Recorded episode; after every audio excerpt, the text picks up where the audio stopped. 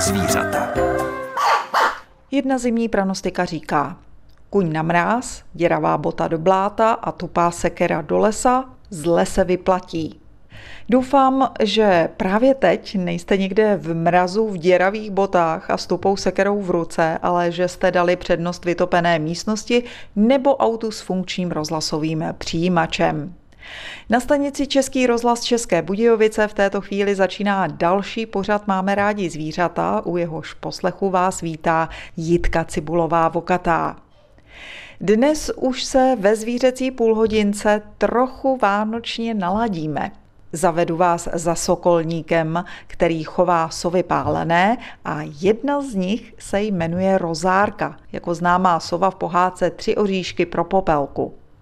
Veterinářka Lucie Míková bude mluvit o důsledcích nevhodného přilepšování zvířatům v průběhu vánočních svátků a dozvíte se taky, jestli šéf novohradských rybářů dodržuje vánoční zvyky a dává si šupinu pod talíř se štědrovečerní večeří.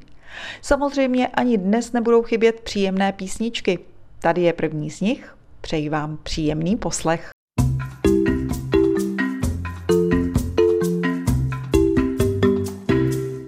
Sova pálená je díky svému srdcovitému závoji nezaměnitelná a charakteristická. Právem je považovaná za naši nejkrásnější sovu. Jako jedna z mála sov má černé oči. Ostatně i to můžete zjistit v průběhu letošního adventu na náměstí Přemysla Otakara II. v Českých Budějovicích, kam se sovou pálenou jménem Rozárka jezdí českobudějovický sokolník Petr Čtvrtník. Právě tam jsme si domluvili dostaveníčko, abychom si o chovu sov pálených v klidu popovídali.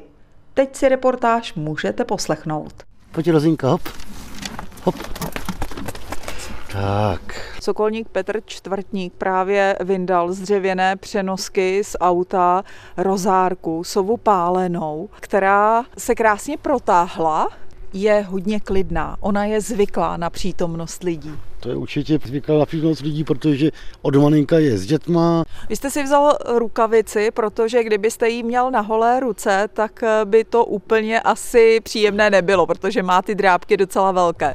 No to rukavice mu musí být, protože zaprvé by se naučila lítat dětskám na ruku na holou a to by je bolelo to by nebylo asi dobrý, tak máme rukavice, protože ona ty, ty zbraně, s tomu říká, ty drábky má ostré. No. Nemá rozárka problémy s tím, že je noční pták a teď najednou musí poměrně dost času být vzhůru přes den. Nevadí to, protože zaprvé rozárka má každý večer potravu, že nemusí v noci lítat a lovit. Oni si se ožijou na noc, ale taky naloví, sednou si a spí.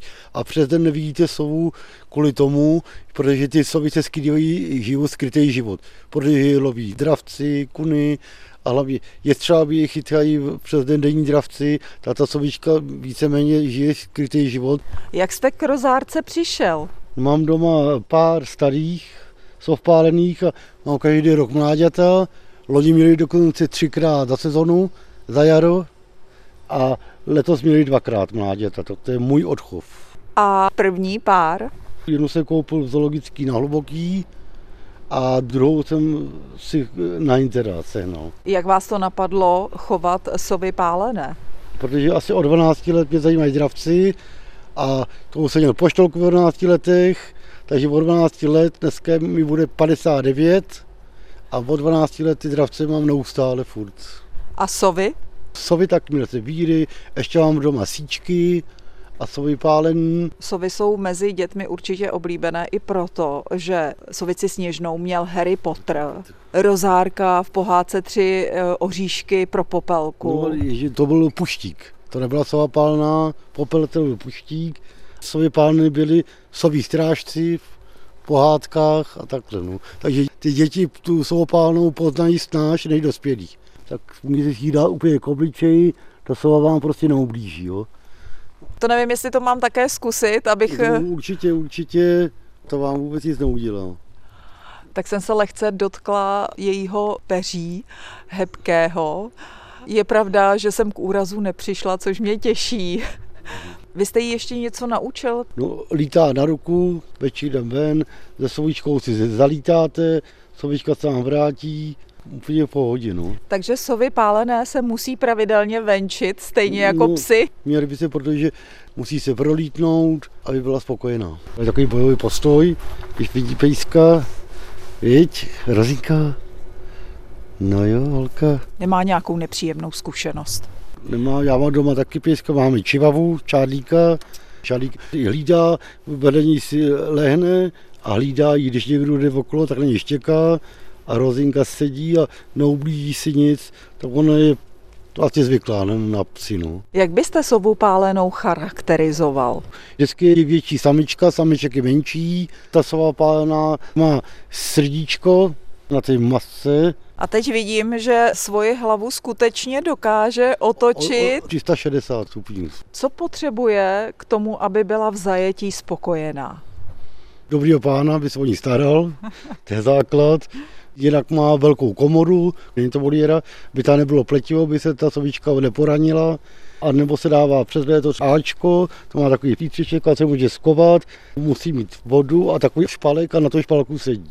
Potřebují sovy pálené živou potravu? Nepotřebují živou potravu, krmíme jednodenní kuřátka, jezdíme pro ně do Brna, a jsou to kohouci, kohouci se vyřazují, tak ty my tam kupujeme a jinak, když jim chcete vylepšit, tak občas jim dáváme taky myšky. No. Hlavně, když se mají před pářením, když mají mladý, tak dáváme myšky a, a když mají mláďata, no, tak krmíme taky myšima. U pavoušků se třeba musí zastřihávat eh, drápky anebo eh, dávat sepijovou kost, aby si zobák obrušovali. Jak je to u sov pálených? Zvládnou to sami? Určitě to zvládnou sami, to se nedělá jako obroutí třeba zobáček o kost nebo něco, ale jako drápky, ty zbraně, ty se nestříhají, jo. Ty má furt tak, jak je má, no. Když ji pozoruji, tak ona téměř nemrká. Nemrká a ještě taková jedna zajímavost, sova pálená nehouká, protože nemá hlasivky. Ona jenom křapí, jako, že se ozývá, ale nehouká. Není jich už tolik, protože ty statky, co byly dříve, měli dobytek a měli ty seníky, na těch seníkách taky bývají.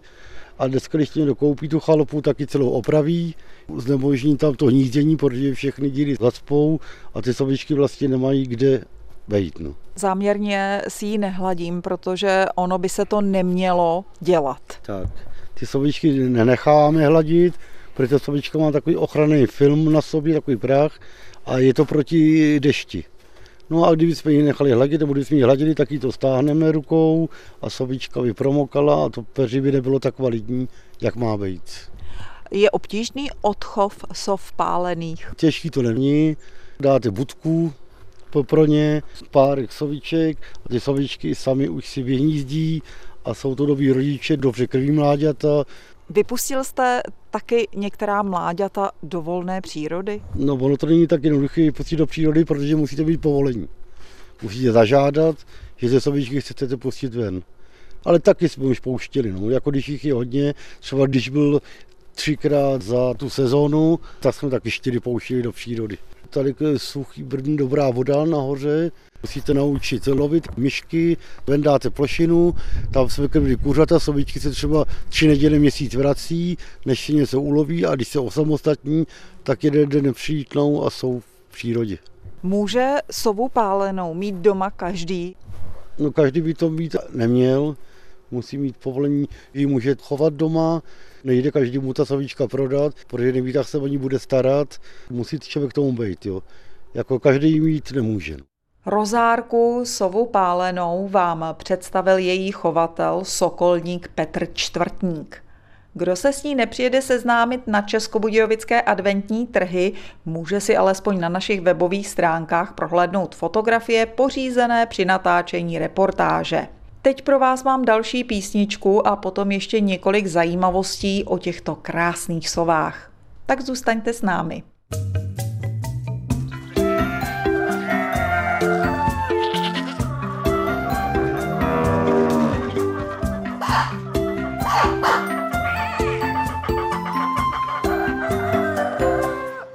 stanici Český rozhlas České Budějovice právě posloucháte pořad Máme rádi zvířata, ve kterém jste před malou chvilkou slyšeli reportáž o sově pálené. Věděli jste, že má vynikající sluch? V jejím mozku jsou pro sluch vyhrazeny velké oblasti, které vyhodnocují přijímané akustické signály. Ušní otvory jsou na hlavě umístěny asymetricky. Jeden leží ve výšce čela a druhý je položený v rovině nosních otvorů. Sluchové ústrojí je velmi citlivé. Uši jsou obklopeny malými kožními záhyby, které zakrývají obzvlášť citlivé vnitřní části ucha, pokud hladina hluku dosáhne náhle určité výše. Za tichých nocí se můžou tyto záhyby nastavit tak, aby uši zachytili i ten nejmenší hluk nebo tiché šelestění malých živočichů v porostu dole na zemi. Pomocí dokonalého sluchového aparátu můžou sovy určit zcela přesně polohu kořisti. Dokáží měřit interval přijímaných zvuků mezi oběma ušima přesně jako člověk, ovšem s neporovnatelně větší přesností. Sovy pálené většinou vytváří stálý pár. Tok za příznivého počasí začíná už v únoru, ale většinou probíhá v březnu. Sameček se při svatebním rituálu ozývá zvláštním chraplavým chrý a samička mu podobným skřekem odpovídá. K hnízdění si většinou pár vybírá nějaké těžko dostupné místo a většinou tato hnízdní místa předtím použili celé generace sov pálených. Pár si nestaví žádné hnízdo, Samička snáší 4 až 7 čistě bílých vajec do nějakého tmavého kouta. Samice snáší jednotlivá vejce v intervalu dvou dnů, pak je sama zahřívá a sameček mezi tím obstarává potravu. Malé sovičky jsou schopné letu po 60 dnech od vylíhnutí.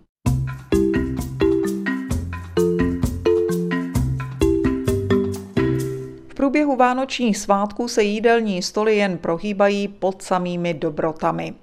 Bezesporu jíme víc než jindy v roce. Bohužel často nevydržíme upřené psí pohledy, kterými nás naši mazlíčci přímo hypnotizují, jen aby dostali nějakou dobrotu z našeho stolu. Jde například o vánoční pečivo nebo smažená a kořeněná jídla.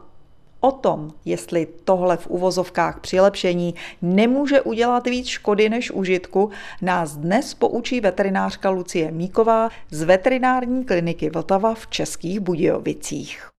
Samozřejmě, že přejídání stejně jako u lidí, tak i u zvířat není dobré. Pokud je pes zvyklý celoročně přijímat potravu ve formě granulí, stejně jako kočka, a potom najednou dostanou větší množství sladkého, nebo i když třeba dostávají takové ty majonézové saláty, různé chlebíčky a takové věci, tak skutečně toho zažívací problémy mohou vzniknout. Nejčastěji se projevují zvracení, po případě průjmem, Některé majitele může vyděsit i náhlý průjem vlastně s hlenem a s krví, což je v podstatě zánět tlustého střeva, kdy pes pokud nezvrací a chová se normálně, tak to pro něj to, že tam se vyskytuje ve stolici krev, nemusí nic znamenat, ale je třeba v ten moment nasadit 24 hodin dietu. Pokud psi zvrací, tak eh, omezit naprosto příjem vody, ponechat pouze ledové kostky z mrazáku namražené do misky a co roztaje, tak tu vodu psy nebo kočky vypijí. Stejně tak, eh, abychom se nebavili o psech a o kočkách, tak i papouškům nebo různým domácím křečkům, morčatům, králíkům určitě není vhodné dávat sladké, protože u papoušku to může vyvolat například zánět volete. U morčat, u křečku to může naprosto vlastně zničit tu střevní mikrofloru, na které je závislé zažívání těchto hlodavců a tam potom to může vlastně skončit až úhynem toho zvířete. Takže skutečně ano, nějaké takové ty pamlsky pro psy, pro kočky, pro hlodavce, které běžně nekupujeme, koupit ve Zvadimexu, dát to zvířatům, to určitě ano, ale zbytečně předspávat těmi sladkostmi a dobrotami, které chutnají nám, není vhodné. Asi bychom si měli obzvlášť dávat pozor na kinuté pečivo, protože to způsobuje mnohdy nadýmání u lidí a u zvířat tomu bude asi podobně. Ano, skutečně psi velmi milují i kinuté těsto, zejména syrové, kde se nám přihodilo, že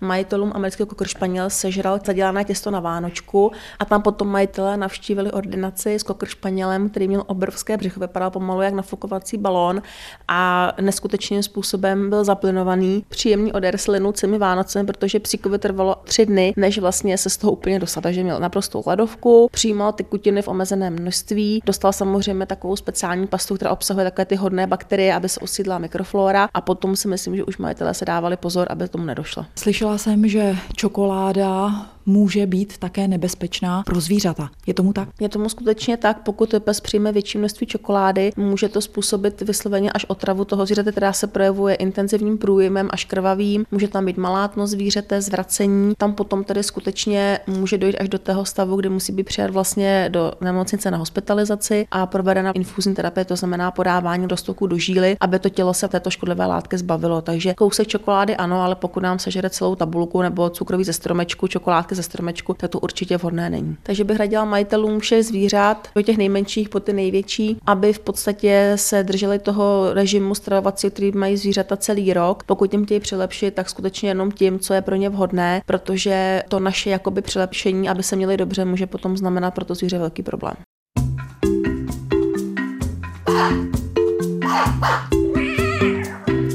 K Vánocům patří různé zvyky.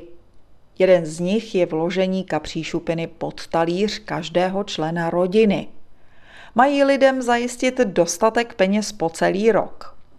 Po skončení večeře si šupiny z talířů můžou lidé přemístit do peněženky a tam je nosit až do dalších Vánoc.